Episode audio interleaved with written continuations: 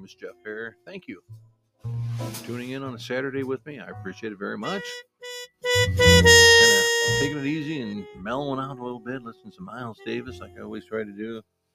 I thought maybe I'd come on here and tell you a story, swap a line. You know how it goes.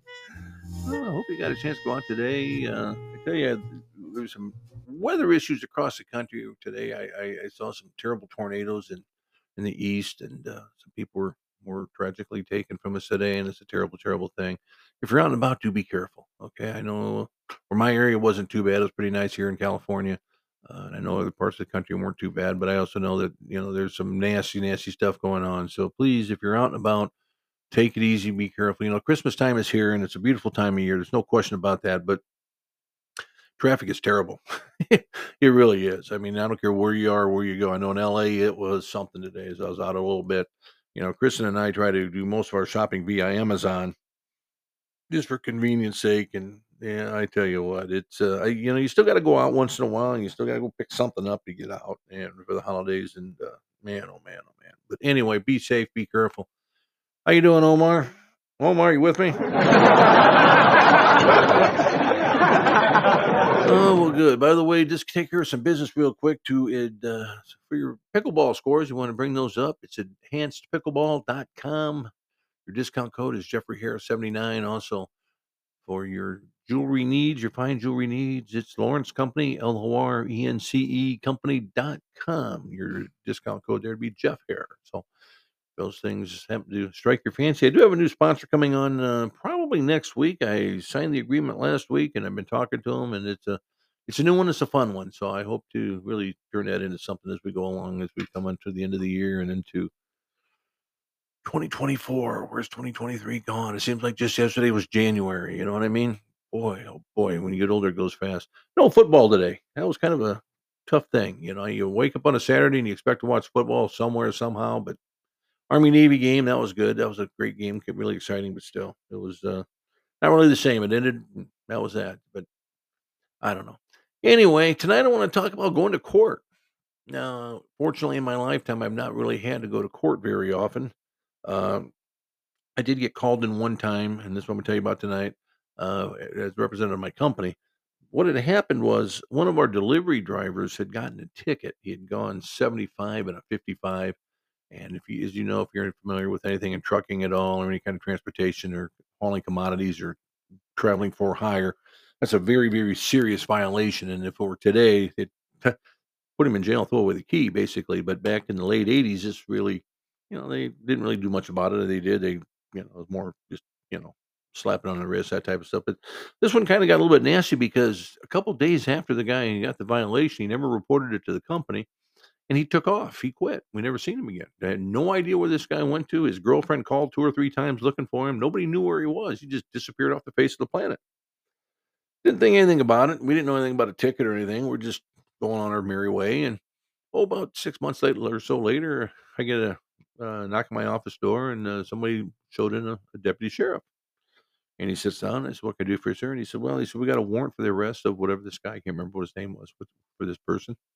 And I said, "Hey, he hasn't been here in six months. I mean, we we don't know where he is. We, his girlfriend's been trying to find him. I have no idea uh, what's up with the man. We he just disappeared." He said, "Well, he's got this ticket. And it's kind of a nasty deal." And so I showed the, the deputy sheriff all the personnel records I had and everything proving that he had gone away. And deputy was well, okay, but then he turns on me and he said, "Now look," he said, "You know, you as a company were also expected to be in, in court to appear." And I said, "Okay." Uh, we didn't know anything about a ticket until this very moment. I was not aware. I did not get any kind of a notice or any kind of a summons or anything like that. Uh, in my capacity in that job, it's very similar to the capacity of my job now here. Uh, what I'm doing now is that I'm responsible for any legal action that happens with the company. As far as I'm the one that signs the paperwork, I'm the one that gets it to the company. I'm the one that works with the company officers trying to determine what they're going to do, and any legal help they bring in, they work with me as far as getting the paperwork and that stuff kind of situated. So it's you know, doesn't happen very often, but uh, you know, in this case here, I told him I, I knew nothing about it. I would have been the one, you know, you would have contacted. I would have been the one that would have worked with our company, making sure things would have worked. But I apologize, sir. I, I had no idea. And uh, the deputy looked over all the information I gave him, and he said, "Well, I'm going to tell you what." He says, "I, you know, what's going to have to happen is you're going to have to appear in court on this particular day, and and testify to this." He says, "But bring your information here, and we'll we'll see how it goes. You know, your company might get hit with a fine, they may not. We'll see. And if you hear anything from the driver, obviously let us know." I said, "Yeah, no problem." So on that particular day, I show up at the Oakland County Courthouse in Wayne, Michigan, suburb of Detroit. I walk in and I sit down. And one thing I notice when I get there is that the courtroom, the galley, I guess that's what they call it, the galley, the seats there, is completely full of people. It is just jam packed to the gills. I'm thinking, man, I'm going to be here all day if they're hearing cases all day. You know what's going on? And there's all these people. There's people everywhere. And the judge, he's hearing cases as they go through, and most of it's real basic stuff $25 fine here, a suspended sentence here, drop charges here. But one thing I'm noticing is that no one is leaving. You know, I mean, people are getting their cases heard and they're getting up and they're leaving. They're, they're the only ones, but there's no people behind them. They have no family or friends with them. It's just one person make says his case, judge says, and away he goes, right? This courthouse is packed, still full. I can't figure out what's going on. A few minutes later, all of a sudden, I kind of see why, and things about to get real here. All of a sudden, the doors slam open, and in come two deputy sheriffs with shotguns. Behind them is, is a young man and a young woman. I say young man, young woman, they're probably in their early 20s. And behind them are two more deputy sheriffs with shotguns. Now, these this couple is is handcuffed up, and they got feet cuffs on or shackles on, and they also got uh, their waists all chained up. They're not going anywhere. And the judge kind of looks at them and waves them up to the front of the courtroom and has them sit down. And bailiff brings over the file. And he's looking it over. And after a minute or so, the judge raises them up and tells them stand up, which they do.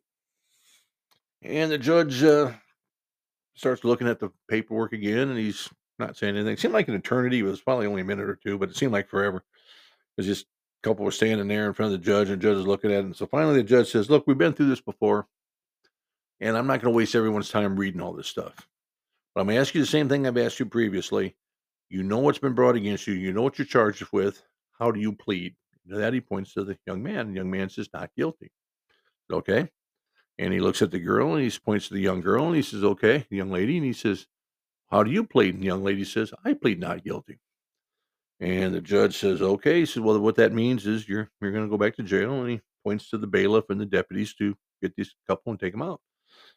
And as they're walking, as they're all getting them together, all of a sudden the judge says, Hold on, hold on, hold on a second. I don't know something. And the judge kind of waves them back. And the couple standing there and again for about a minute, but it seemed like longer than that. Judge is looking at this paperwork, looking at it over, and finally looks up and he says, You realize that what you've been charged with, the sentence on that is 30 days. And he's talking to the lady now. And the lady says, Yes, Your Honor. You realize that when you go back to jail today, this will be your 37th day. The lady says, Okay. And Judge, I'm surprised your lawyer didn't tell you that. Of course, the lawyers are all looking at each other like, you know, who shot John type thing. Is, oh, we don't know anything about this. And the lawyers and the judge says, okay. So he says, what I would recommend to you, and again, what your lawyers should have done, which they haven't, but what I would recommend to you is that if you plead guilty, I would have you process the paperwork and you'd be out of jail within an hour. To that, the young girl just says, I'm guilty. I did it. I know I did it. I'm sorry I did it. Well, the young man, he's not to be denied. He jumps up and he says, Whoa, whoa, whoa, hold on. She didn't do it. I did it. I did. I'm guilty. I'm guilty. I'm guilty. They're both yelling at each other who's guilty. In the meantime, the courtroom erupts. Everyone starts yelling and screaming and hooting and hollering and woo wee, this, that, and the other. And no, they got kind of nasty. The judge is banging the gavel, stop, stop. Finally, they get everybody calmed down. The judge says, Tell you what we're going to do. I'm going to accept both your pleas as guilty. We're going to release you both. Get them out of here. Points to the bailiff and to the deputies who just whisk them right out of there, along with this entire court and there's a lot of noise being made and a lot of hollering and people ranting and raving at each other. It was just one, something happened. I don't know what it was. I don't care to know, but it was just one of those things that people were just kind of kind of strange. And the judges banged the gavel trying to get order back to the courtroom, and finally everyone's out of there. And basically, it's an empty courtroom, just two or three people, myself included, just sitting in there. Judge turns to the bailiff, says, "All right, who's next?" Bailiff, I call Jeff Hare to the stand. And I walk up to the stand, and the judge not real impressed to see me. You know, he looks like you know he's been kind of. So I explain my case. I give him my information. Excuse me, I'm still battling this cold thing. anyway, So I give the judge my information, and the judge looks at it, and he's rolling his eyes, and I'm trying to explain to him that we don't know what the driver is, and you know we weren't aware. Finally, the judge kind of waves me back, says, "Listen, what I've been through this morning, I'm not going to deal with this. Case dismissed." Slams the gavel, and I look up, and the bailiff looks at me and says, "I'd get out of here before he changes his mind."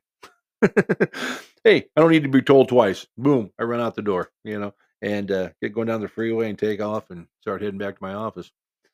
You know, over the years, I've kind of wondered what really went on that day. I mean, obviously something had happened, and there was a lot of a lot of people, you know, very charged up over what had gone on. I know it's not really my problem worrying about the young man the young lady. It's not to sit and worry about it, think about them, but you know, I often wonder what they did and if they're okay and you know, just how things went. I'm, I guess I'm human, just kind of have that in me. As far as my driver goes, uh, I heard from his girlfriend two or three more times. No one ever heard from him since. Uh, who knows? You know, I'm sure he's off in another state doing something, probably nefarious or whatever. Just one of those, uh, one of those type of things. So hopefully, you know, it all turned out all right for him too. But uh, you never know. Anyway, thank you for listening. Now, for all of your Christmas jewelry needs, it's Dion Company, D-I-O-N.com.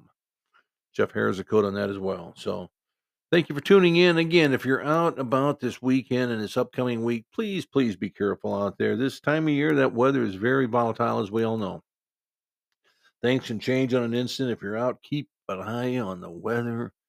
Be safe, be careful. One thing I notice is just driving me absolutely crazy out there is people when they're mm-hmm. driving think it's okay. You know, they're cutting in and they're cutting out. They're running like they're on the back stretch of Talladega, you know, and it's like, you know, it's not worth dying over 10 feet of pavement. I'm telling you, it's not. I think everybody out there knows that, but it just get people out there and they're getting their cars act crazy. I don't, I don't know what it is. I mean, hey, be safe. I need you. I need you, the listeners. I need you to keep coming back to Did You Hear That? I'll keep telling you stories and we'll keep having a few laughs and enjoying ourselves. And we'll all listen to Miles Davis together like we do, right? In the meantime, on behalf of my producer, the great Russ Omar, and Miles Davis will take us home. Have a good week. I'll talk to you next week and be safe. This is Jeff.